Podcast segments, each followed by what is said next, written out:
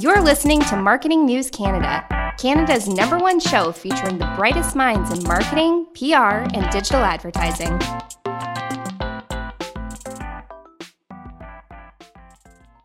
Welcome, everybody, to another episode of Marketing News Canada, Canada's number one marketing podcast uh, for all things marketing, advertising, and communications. I'm your host, Ted Lau, part time podcaster, full time agency owner, full time dad, full time space and science fan.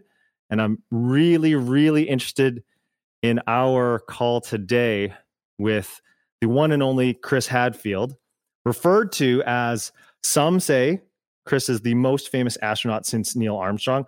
I believe Chris is actually this generation's Neil Armstrong. Colonel Chris Hadfield became a household name as the first Canadian commander of the International Space Station on Expedition 35 for almost two months.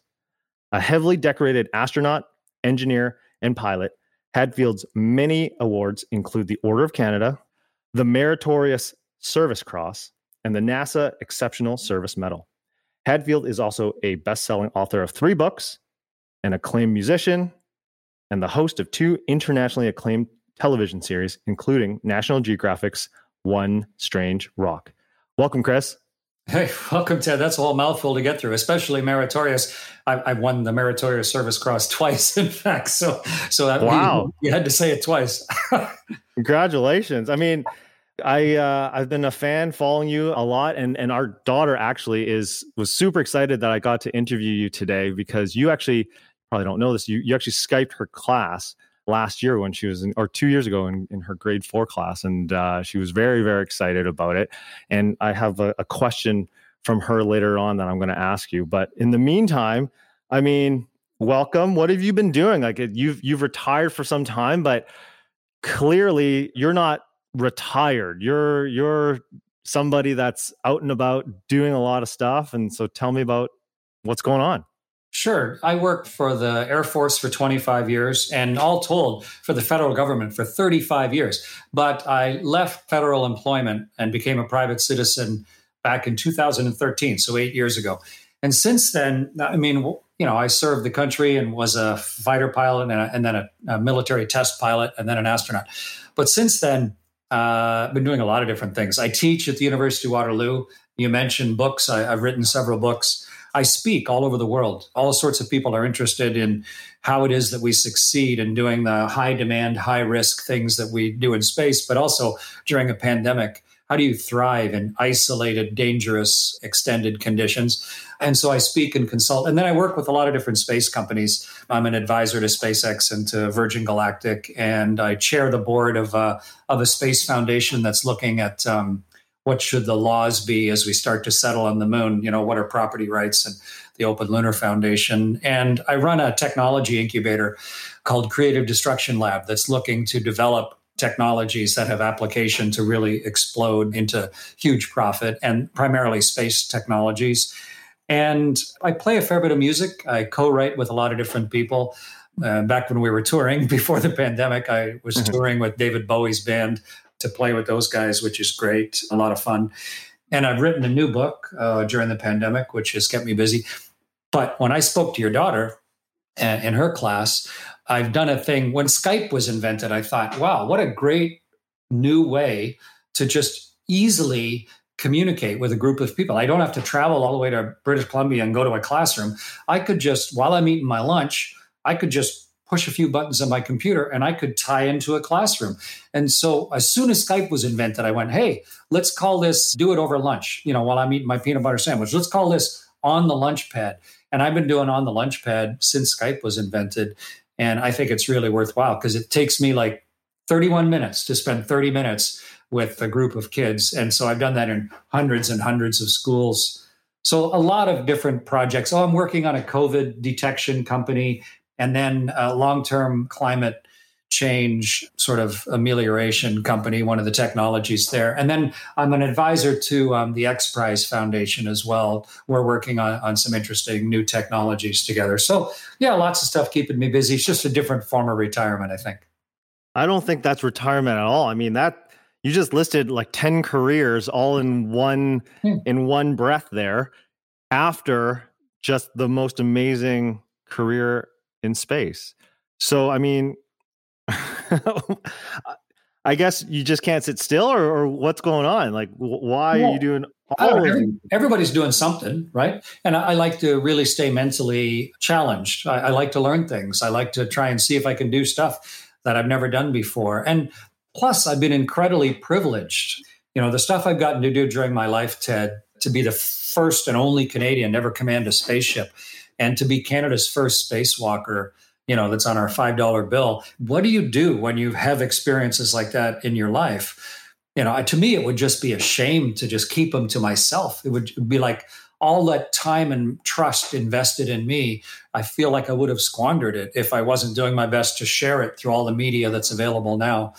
So i stay active on social media and engage with people all the time and talk about the cool stuff that's happening and it, it, you know it's it's fun and interesting for me. And and I'm a lousy golfer you know and uh yeah and I you know I, I don't want to do nothing. To me that's that's not retirement. That's that's just you know stasis and the end of life. So so no I, I try and stay busy and engaged and productive. And I want to look back at every single day and feel like hey I learned some cool things today and I got some interesting stuff done and I met some interesting people and I'm even better equipped to uh, to maybe deal with the stuff that's coming down the pike tomorrow. To me, that that's a day well, you know, well experienced. And that's what I try and do every single day if I can. That's awesome. So I got to say, I was extremely nervous to to be on this interview, just meeting an international hero like yourself. And I've tried to figure out what kind of question would I ask Chris. And I thought, you know what? You probably get asked a lot of questions all the time on repeat. So I'm going to ask you is there a question that you rarely get asked or I've never really been asked and you thought, man, I wish someone would ask me this question so I could answer this? I don't think so. You know, I, have been an astronaut and a public figure for almost 30 years.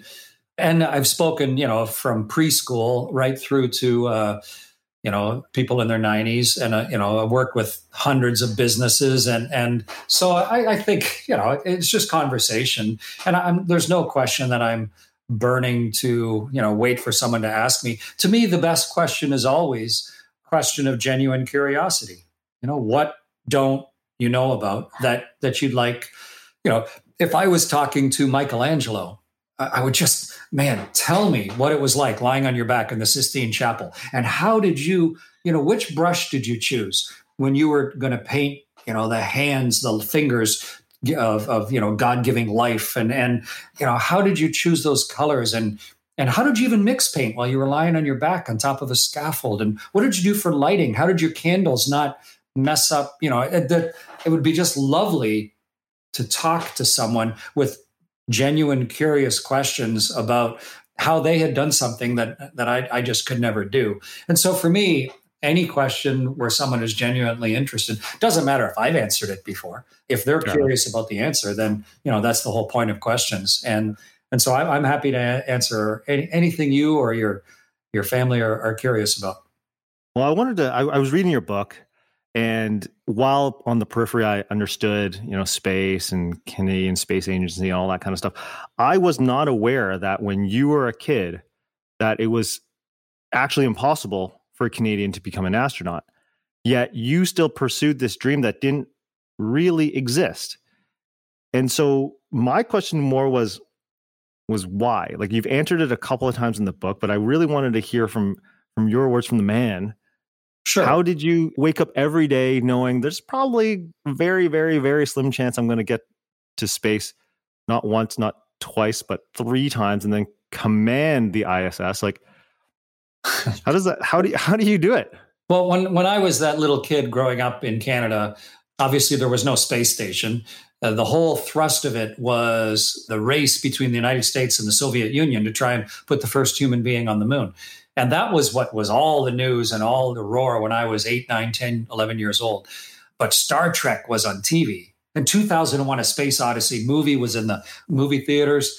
And so you could sort of see a, a fanciful future, but there was real stuff happening. You know, people were actually flying in space. And, and on July 20th, 69, just before I turned 10, two guys walked on the moon.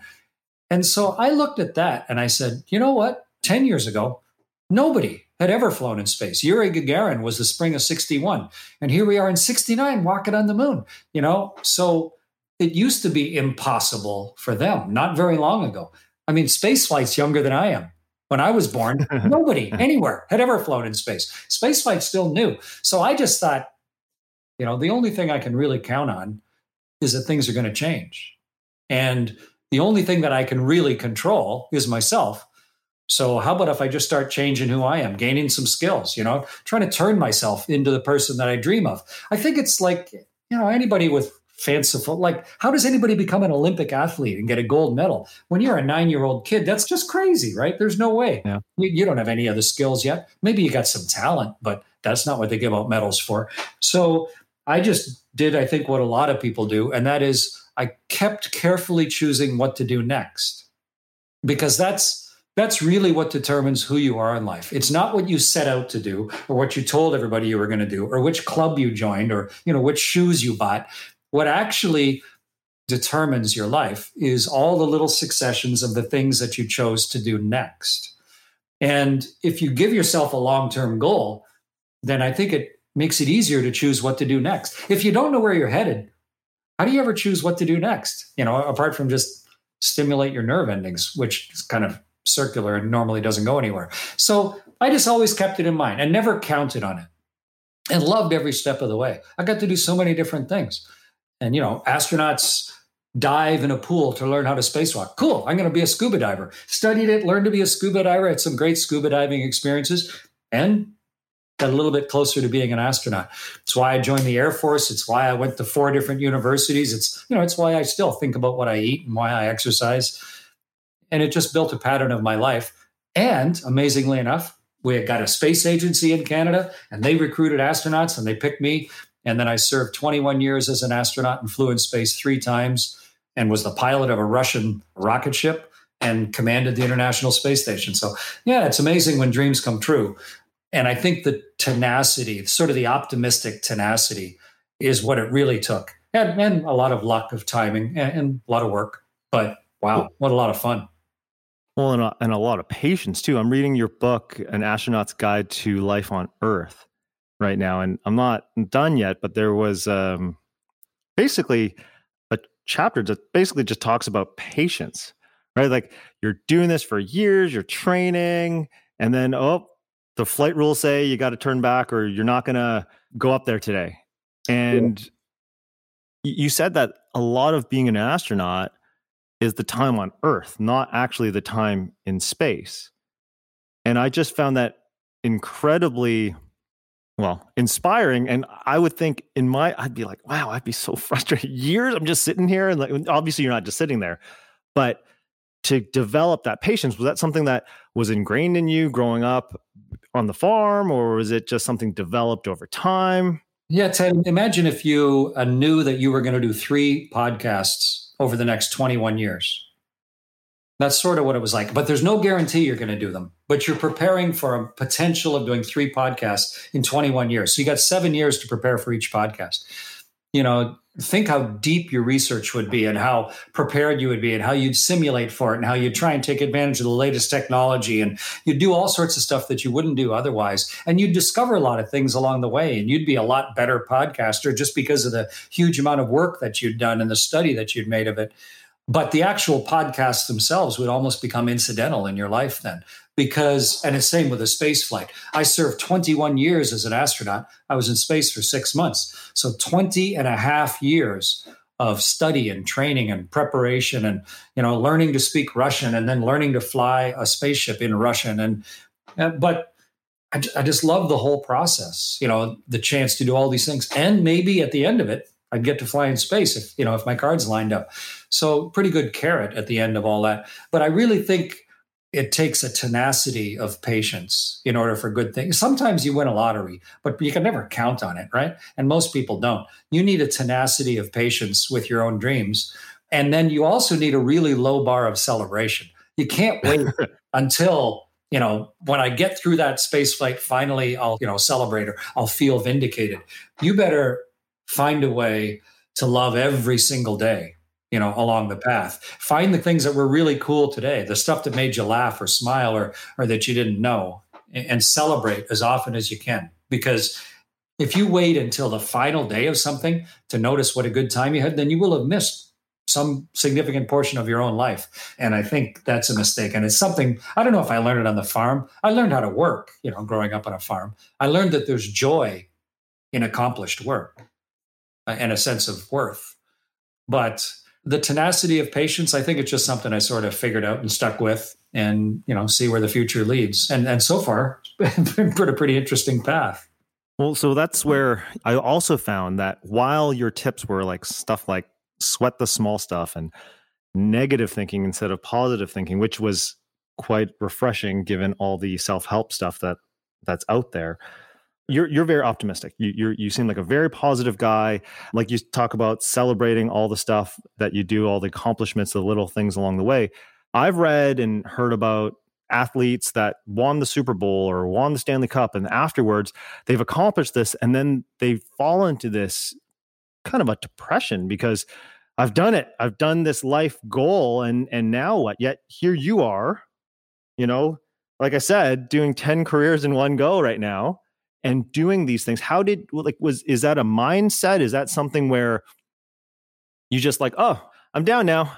On to the next. You know, like well, I, I think obviously all of that is psychological, right?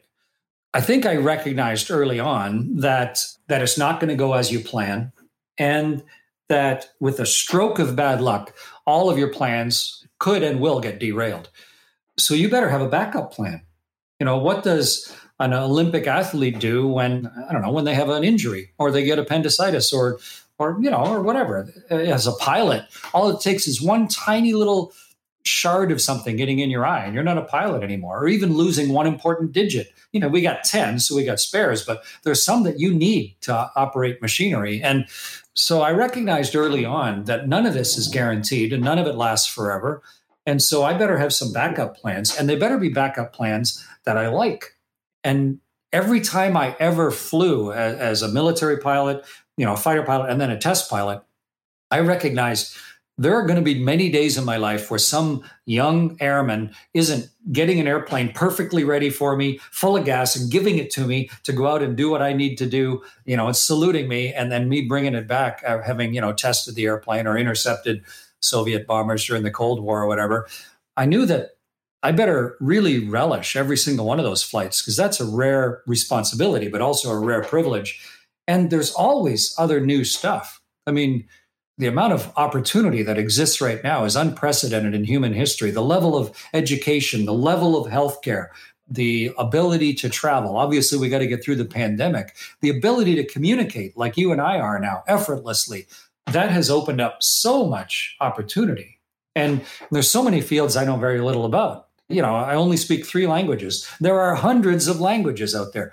You know, there's just an unlimited number of things to dig into and the only thing that's stopping you from doing it is is yourself so i just uh, i stay very not just curious but kind of committed to answer my own curiosity and to increase my own capabilities over time and to me it, it just life gets richer and more interesting with the more things that you've done and the more things you understand and know and so it's just how i conduct my life all the time and there are good examples you know my my dad's 87 and he his body's having troubles with arthritis, but he still flies his two airplanes and you know works in the garage for seven or eight hours a day. My mom probably reads a book a day at 85 years old, and and why wouldn't you? You know, so I they've been good examples to me.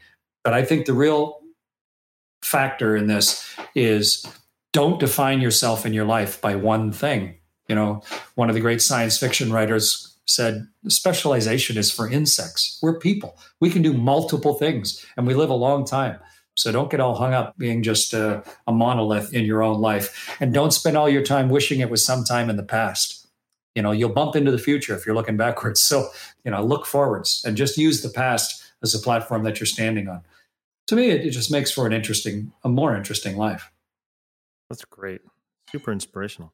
At Parker, our purpose is simple we want to make the world a better place by working more efficiently, by using more sustainable practices, by developing better technologies. We keep moving forward. With each new idea, innovation, and partnership, we're one step closer to fulfilling our purpose every single day. To find out more, visit parker.com slash purpose. Parker, engineering your success. As humans, we're naturally driven by the search for better. But when it comes to hiring, the best way to search for a candidate isn't to search at all. Don't search, match with Indeed. When I was looking to hire someone, it was so slow and overwhelming. I wish I had used Indeed. If you need to hire, you need Indeed. Indeed is your matching and hiring platform with over 350 million global monthly visitors, according to Indeed data, and a matching engine that helps you find quality candidates fast. Ditch the busy work. Use Indeed for scheduling, screening, and messaging so you can connect with candidates faster. And Indeed doesn't just help you hire faster. 93% of employers agree Indeed delivers the highest quality matches compared to other job sites, according to a recent Indeed survey. And listeners of this show will get a $75 sponsored job credit to get your jobs more visibility at Indeed.com slash podcast. That's Indeed.com slash podcast. Terms and conditions apply. All right, let's talk about your new book, Apollo Murders. When's it come out? What is it? How'd you come up with it? The idea? It's pretty cool because there is one version of the book in the world right now, and it's in my hand. The Apollo Murders. It's so cool nice. to see, you know, this little lunar lander coming down to land on the moon, and every single word in here is uh, is a word that that I chose. So it's a pretty big thing because I've written this is my fourth book, but it's my first fiction and, and mm-hmm. it's not just fiction it's thriller. It's like high stakes thriller. It's like you know hunt for red october or, or sherlock holmes or something. It's a it's a mystery murder mystery. And i was thinking about as you mentioned you know as we were talking earlier how do you how do you stay motivated? How do you share these experiences? How do you sort of market your own life? Like how do you let other people in on your own life? And I've tried all sorts of things. You know, I hosted that National Geographic series with Will Smith, and I played music on the space station, and I've, you know, done all sorts of things. But I thought rather than just writing a factual book like the one that you've been reading, Astronaut's Guide to Life on Earth, wouldn't it be interesting, just like when I used to watch Star Trek as a kid? You know, wouldn't it be interesting to try and take all the stuff that I've learned and the stuff I've done and the stuff I know about spaceflight and weave it into an action thriller and set it at a time where I could use real people in the story. So I set it in 1973, right at the end of the space race to the moon, in the height of the Cold War, during the end of the Nixon administration with Watergate, the end of the Vietnam War, the real rise of women's rights, all of that mayhem, the great unrest in the United States at the time. And then at that time, the Soviets had a spy space station with people on it that was armed, that had a big machine gun on the outside of it. And the Soviets had put a rover on the moon that that mysteriously malfunctioned in the spring of 1973. And so it gave me a really interesting framework to create a few characters and then weave a whole story of what just might have been. And I'm really delighted with the reaction to it. James Patterson, one of the most famous mystery authors ever, he just a couple days ago, this is one of the two books that he mentioned that he's been reading and that he really loves this year. And you know, all sorts of people are, are liking the book, liking the book, and there's all sorts of movie companies have contacted us already that want to turn it into a film. So, so it's you know, it's a big leap for me. I've never written a fiction novel before, but I worked on it for a whole year and uh, get up early in the morning, do a little exercise, and then write from about seven or eight in the morning until you know one o'clock in the afternoon, seven days a week for for a year and then edit like crazy and work with a team to trim the book down. But I'm really, really proud of it. And I think people are going to have a lot of fun reading it. They're going to learn about space stuff. They're going to be intrigued. Over half the characters are real people. I think, sort of almost unconsciously, people will get a real sense of what it's like on a spaceship to look through the window, to travel through the darkness, to see the world, to do a spacewalk, to launch on a rocket, to come down in a capsule through the atmosphere. I've done all those things.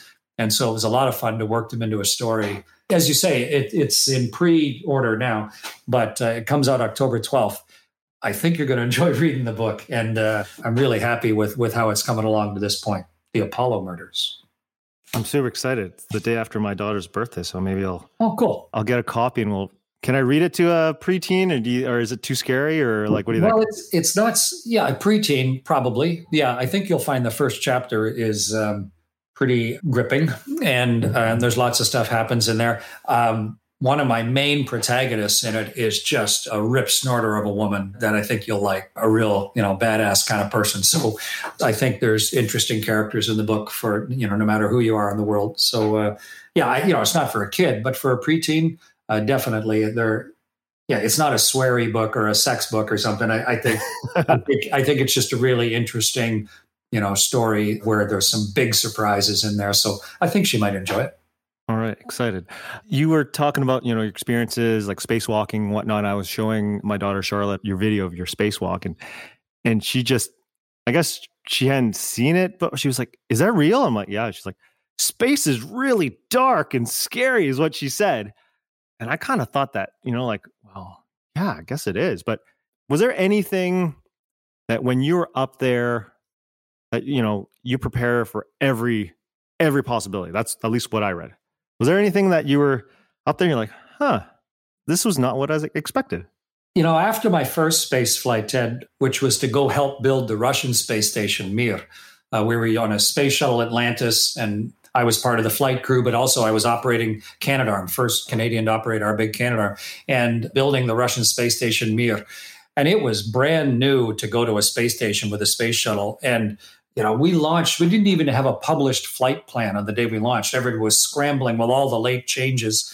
And I was thinking when we landed like eight or nine days later, because it was just a frantic sprint of a flight, that nothing went as planned. Nothing. Everything. Nothing. This, nothing. Nothing as planned. Yeah, I mean, everything had little nuances that were like, wow, that was, but everything was somewhere within the scope of what we had trained for you know so it was like okay well that didn't go like i expected but i had enough depth of capability that between myself and the crew and then getting advice from houston that we could deal with it. You know we pulled up we were 30 feet 10 meters away from the mir space station first time ever docking this way and our range sensors failed and gave us bad information. And so i had to you know grab my stopwatch and then just visually visually go okay that's about one meter so that's about uh, seven meters. So okay let's time it and see how long it takes to go one meter and then extrapolate because we had to dock within a two minute window at exactly the right speed and exactly on target. You know we ended up just docking by purely eyeballing it. The whole mission went that way. But that's the beauty of preparation and training and not just you know trying to rely on good looks and you know luck. That's why we are successful in space is because we visualize things going wrong, you know, sweating the small stuff, visualizing failure, and then practicing them when things are quiet. If you did do one podcast every seven years, you know, think how practiced you could get if you just simulated it hundreds of different ways until when it actually happens, go on. I don't care what happens now. We get hit by lightning, you know, my microphone falls on the ground, a cement truck goes by, I got a plan. I'm going to be able to deal with this thing. And that's how we succeed in spaceflight. And that's what they all felt like, spacewalk included, which is just a magical experience to be alone out in the universe, weightless, with the three dimensional kaleidoscope of the world beside you in all of its colors and textures, and then the eternity of the bottomless blackness of the universe around you. And you out in the middle of that you know, you can train all you want underwater and in virtual reality simulators, but none of it is going to even come close to, as your daughter noticed, the incredible, profound blackness of of the universe. And the the sun just hangs there like a weak little light bulb in a football stadium you know? It's bright but compared to the universe there's not much to it. And yet to be going around the world at 8 kilometers a second and going through the aurora while i was outside on a spacewalk you know, just a fantastic personal human experience and trying to soak it up well enough that I could incorporate it into who I am and try and maybe explain some version of it to other people. Yeah, it's uh, an amazing experience, and you better spend a lot of time getting ready for it because otherwise it goes by so fast. You know, like Ferris Bueller, that you're going to miss some stuff. How do you translate some of that wisdom that you shared in the book to everyday life because i mean i'm a fairly paranoid individual the best of times but I found that actually that was not great for my mental health. And I've actually had to learn to let things go because I always had these what if scenarios when we were buying our house or when we were doing a big business deal or, or doing different, you know, regular life things. I drive my wife and my friends mad about like, what if this and what if that, what if this, what if that.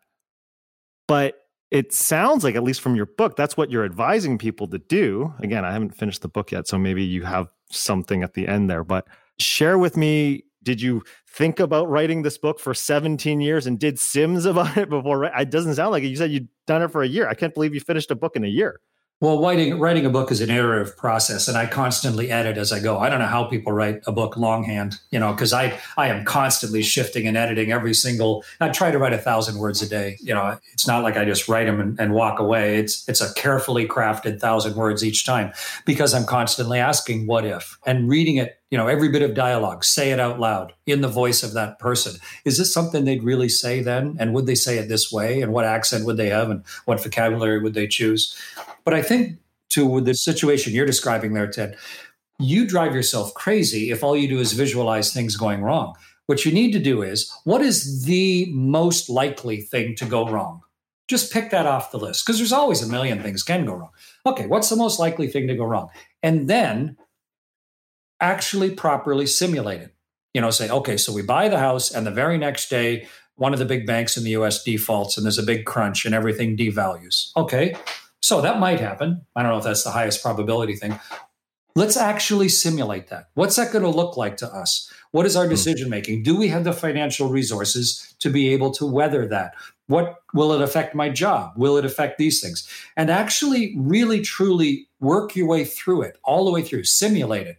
And if you get to the point where you realize, man, if that happens, then we are in an unsurvivable situation. Then you go back to the start and say, okay, we either need more skills or we need more resources or we can't make this financial decision. You know, you have to sort of back it up and work through. But once you've worked through and you've said, okay, if this happens, it's not what we want to happen, but if this happens, these are the things we're going to do. And this is how we're going to weather it. And one of us, you know, has a bad knee injury or something, or a car gets wrecked, or a family member dies. You know, those things happen in life. And just simulate them so that when they happen, you're not just caught flat footed. You weren't just crossing your fingers and hoping it was going to go okay. You weren't just worried. You'd actually figured out what you're going to do when that happens. And you added it to your skill set. And then you can relax. And so when I say sweat the small stuff, I don't mean sit around and worry. What I mean is, what is the probability of these things happening? Choose, the, like, I don't know, you could go home tonight and, and talk to your family and say, what are the three biggest threats to our existence right now? Like, what if our building catches fire or whatever? One of us gets COVID or, or who knows? Um, what are we going to do? And let's practice it. You know, when's the last time you had an actual fire drill in your house? And does everybody really need? Do you know where the fire extinguishers are? Are there batteries in all your fire detectors? Just practice it once and probably blow it the first time you practice it. And then you go, okay, we didn't do it right. Let's learn from that. Let's run through it again. Let's practice it again. Okay, we'll practice it one more time. Now everybody knows this is what a fire alarm sounds like. And like Charlotte, now she knows what it sounds like. And if you're lying in bed and you hear this noise in the middle of the night, you know what to do. You don't just lay there and scream in panic, but you actually know what to do. You sleep better if you know what you're going to do when the inevitable happens and things go wrong. And so to me, that's the real key. Don't be a worrier, be a problem solver. Have plans, simulate, use the quiet time to get good at the stuff that's going to happen in your life. And then when you're flying a spaceship up and everything's going wrong, you're like, yeah, uh, God, I didn't want that to happen. But we thought of that 18 months ago and we practiced it 30 times. And I know what I need to do next. Now we got to deal with that problem. Okay.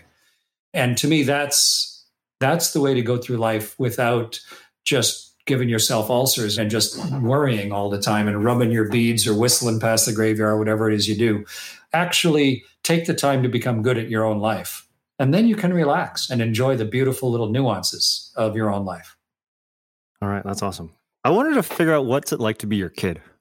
Because I mean, you know, I, I imagine, you know, elite athletes live these crazy, super, you know, precise lives, but you you've done all these things. I, I'm just thinking, what's it like to be your kid? That's basically my question. Well, I, I, have three kids and a granddaughter. This morning, my granddaughter and I uh, did a whole bunch of things together. We were moving some gravel, and so we had a bunch of wheelbarrow time, and we uh, had little garden tractor with trailer time, and we helped a neighbor with their power washer.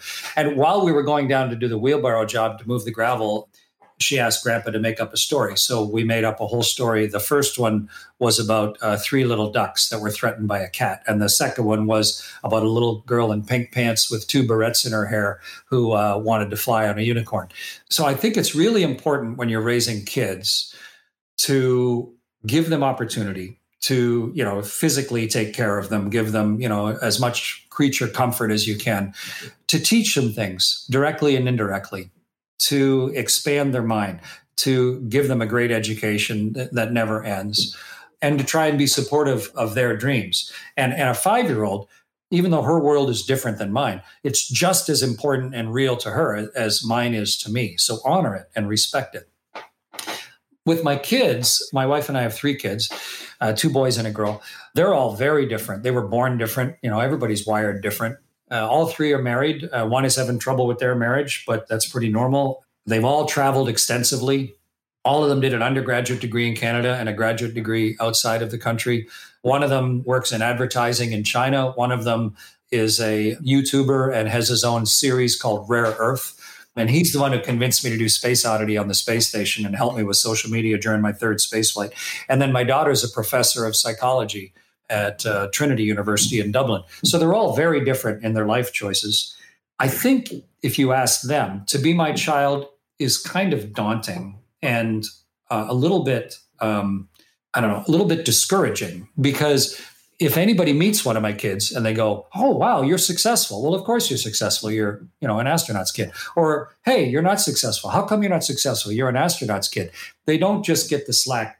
Like nobody judges me by what my dad does or did. So why should they be judged by what their father does?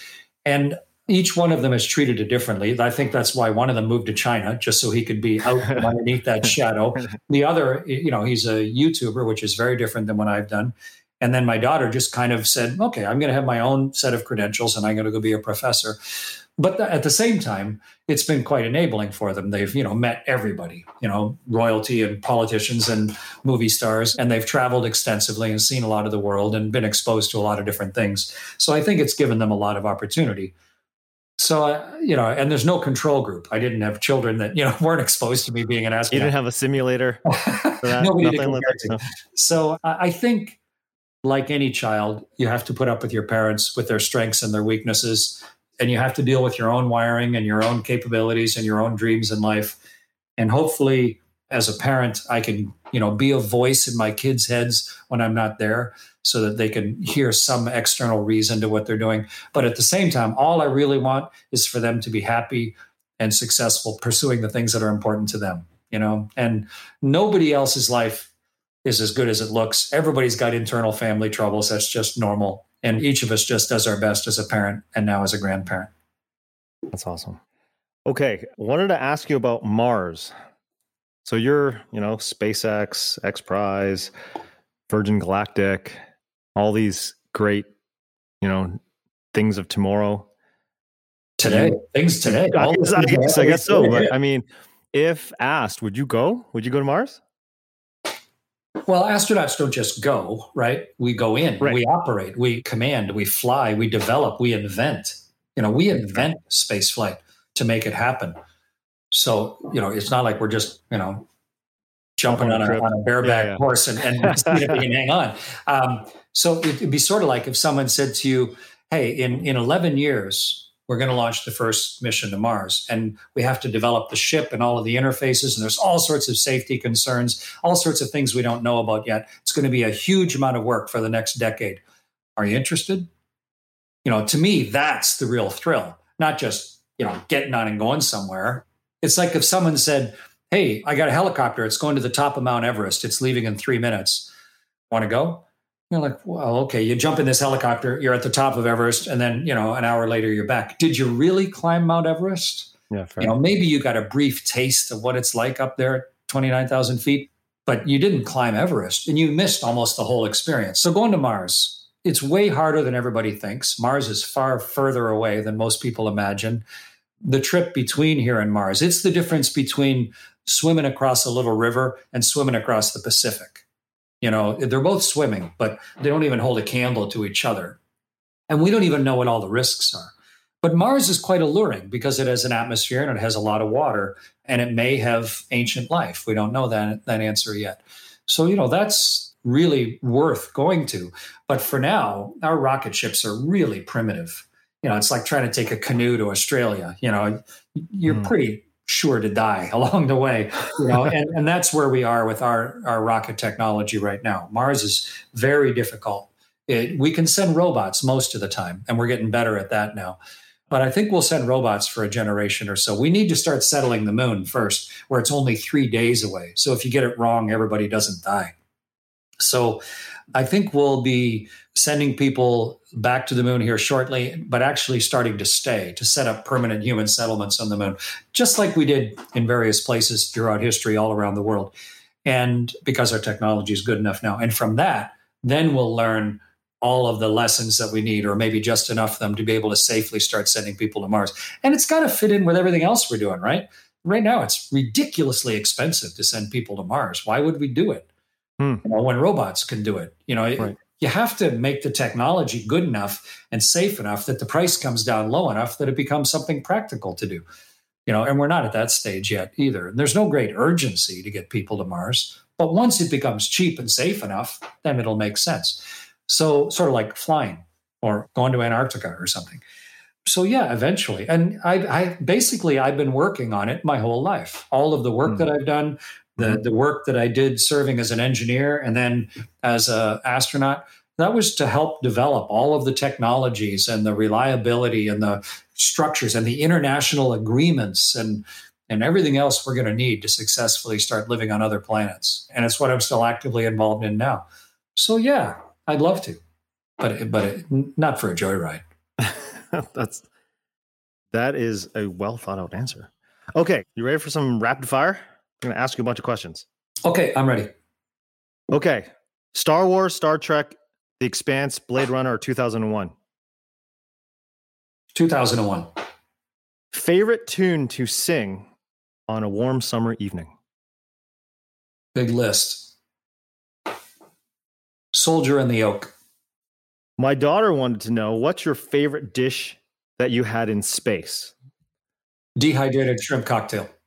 Dehydrated shrimp cocktail. Yeah, it's got really, really strong horseradish, you know, the cocktail sauce, and you're always congested in space because there's no gravity to drain your sinuses. So something with a really sharp, biting, you know, sinus clearing flavor that's nice to get in space something that makes your eyes water a little bit. And the horseradish and the shrimp cocktail does that. So, and shrimp freezes and then and then rehydrates pretty well. You know, so it's the same texture. It's yeah, not like we're you are not thinking about the Chinese. Yeah, it doesn't dehydrated mushy. You get you get that no. nice texture. So so yeah, dehydrated shrimp, co- rehydrated shrimp cocktail. Favorite spot on the ISS? The cupola the huge bulging window where you could float in there, where not only was there a meter wide window facing the earth, but there were windows around so you could look forwards and look sideways and look where you've just been, as well as looking straight down at the world. Cupola. Cupola. Favorite word in Russian? Favorite word in Russian? Mm, yeah. Uh, Gosh, I mean, I speak Russian. So, what's my favorite word in English? I don't know. I, I speak. I know them all. Um, my favorite word in Russian. And what does that mean? Tomorrow. That's awesome. Any embarrassing moment you had as an astronaut that was funny and you'd be willing to share? Let's see. Oh, uh, on my second space flight, my first space flight, I flew with a guy named Ken Cameron. He was the commander of the shuttle, Ken Cameron. My second space flight, I flew with Kent Rominger. And we were talking to, I don't know, ABC News or one of the big American news outlets. And we're there inside the space station. I've got Kent Rominger right next to me, goes by Rommel, was his Navy call sign. And I'd been calling him Rommel, his Navy call sign, for 15 years because I knew him in the Navy when we were test pilots together. And suddenly we're on, you know, ABC News or whatever it was. And I'm going, I can't call him Rommel. And I couldn't remember his name because I'd call him Rommel, you know, his nickname for years. And so somehow my brain, as I was talking, dredged around and popped out and it said Ken Cameron. And right here next to me is Ken Cameron, the commander of my previous spaceship. I'm like, I don't know the name of the guy that I'm flying in space with that I've known for 15 years. And he just looked at me like I was an idiot. I was an idiot. I was like, God, brain, normally you don't let me down, but why did you just do that to me anyway? So yeah, that, that was stupid and public and embarrassing. All right, nickname. What's your nickname? I don't have a nickname. There's a real popular media thing. I think it got popular, especially during Tom Cruise's movie Top Gun, that like all pilots have a call sign and a nickname. In the Canadian Air Force, you only got a call sign when you screwed up. Like, oh. like your name might be Brakes or Thumper if you messed up a landing, or you know some nickname like that, or maybe a play. Like one of my best friends was a guy named Tristan DeConnick, and his last name was DeConnick. You know, and that's a complicated enough name that we just called him Deke because it was easier, you know. But in my case, you know, it didn't screw up publicly enough that that I ever uh, got myself a call sign. So no, I've just always gone by my name. Favorite junk food? Uh, sure, of course. On board a spaceship, favorite junk food, chocolate. Chocolate. We actually keep a chocolate wall on the space station wall. because chocolate. Have you ever seen chocolate go bad? chocolate seems to last forever. And so there's no tables up there because there's no gravity. So we would just, you know, in our food, there'd always be some hard bitter chocolate and some milk chocolate and whatever. And we would just have it velcroed to the wall, like eight different types of chocolate, because you're so busy. You're working 16 hours a day. There's often not time to get a full meal. And it's really nice to be racing by, just break off a piece of chocolate and pop it in your mouth and get a little energy for a while. So on board the spaceship, it was really nice having a chocolate wall. Darker milk. I grew up liking milk chocolate, but as an adult, I prefer dark. Me too. Best book, other than yours, that you would recommend to read? About what? Anything. I mean, you know, you seem to know everything. Anything? So just anything. A uh, book that you would read over and over again that you would recommend. You should read this, Ted. Well, there's there's multiple series that I've read there's a group called the World in Data, and um, the fellow who was the progenitor of that and who started it, who spoke at TED, he wrote a book. Oh, I'm not going. Uh, it's a useless recommendation because I can't remember the name, but um, a superb book on sort of the reality of the world and all of the numbers, the difference between your perception of the world and the reality of the world, and how your own biases affect your decision making and your your sort of inherent inaccuracies and decisions anyway, if I if I remember it, I'll let you know.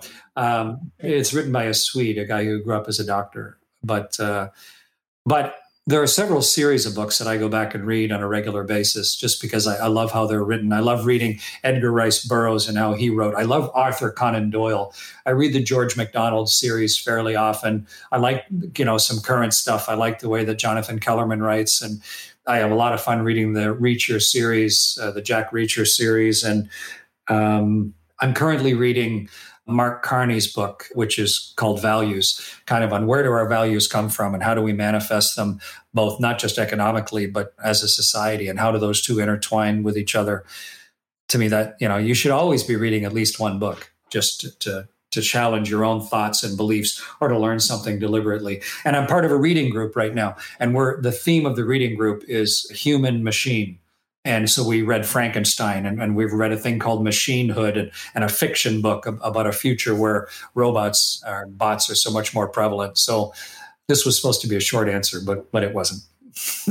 if you're into graphic novels, classic is Ghost in the Shell. I wrote a paper on that once upon a time.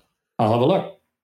Yeah, it's uh it's anime, but it's uh it talks about robots and the souls and all that kind of stuff. Really great. One thing you wished everyone could learn to help them and their community? You know, I put it under the category of citizenship and just being a good neighbor. But if there was one thing to do, I would say always leave everything that you interact with slightly better than you found it. Always. You know, if you go for a walk, pick up trash. If you see something that needs a little bit of help or someone that needs a little bit of help, help them whenever you interact with people or with nature or whatever, just try and deliberately leave it a little better than you found it. And I think if everybody does that, it, it builds a better community. Wow. You are one of my heroes, and I was very, very grateful to have had this opportunity to interview you. Colonel. Do I call you Colonel, Chris? We do, and I got the name of the book. The book is called Factfulness. Factfulness. Factfulness. Everybody should read Factfulness. And um, my wife and I met each other in high school, and uh, she was in the other room and she heard my voice and she looked it up and came in and cued me. So not only should you read Factfulness, but if you possibly can, find someone that you love, that believes in you, and that you believe in, and support each other for your whole life. And maybe that's another way to be a, a productive citizen. Yes, sir. All right. So Apollo Murders comes out October 12th. I'm excited. I'm going to pre order this after this call. And Chris, it was a, a, super pleasure. Thank you very much for your time. And people can reach out in, on chrishadfield.ca. I think that's where everything is. Yeah, chrishadfield.ca slash books will get you to the Apollo murders and the other books I've written. Um, and yeah, there's there's a YouTube channel and all the social media and everything. But yeah, chrishadfield.ca. Thanks very much, Ted. Been been a joy to talk to you, and I'm really pleased that your daughter remembers me joining her classroom, and and I hope she enjoys uh, you know sort of going through astronauts guides idea with you, and maybe some of the thrilling action scenes in the Apollo murders with you. Maybe so, and we're gonna try that dehydrated shrimp cocktail if we can get our hands on it. all right, right. Thank you very much. I really appreciate your time. It was super honor. Wish you all the best. Uh, I'm going to uh, buy that book now. Okay. Thanks for listening to Marketing News Canada. For more episodes and other great stories from Canadian marketers, visit marketingnewscanada.com. All episodes are recorded in the Jelly Marketing Studio thanks to our producer, Chris Penner, and editors Travis Jeffers and The Podfather.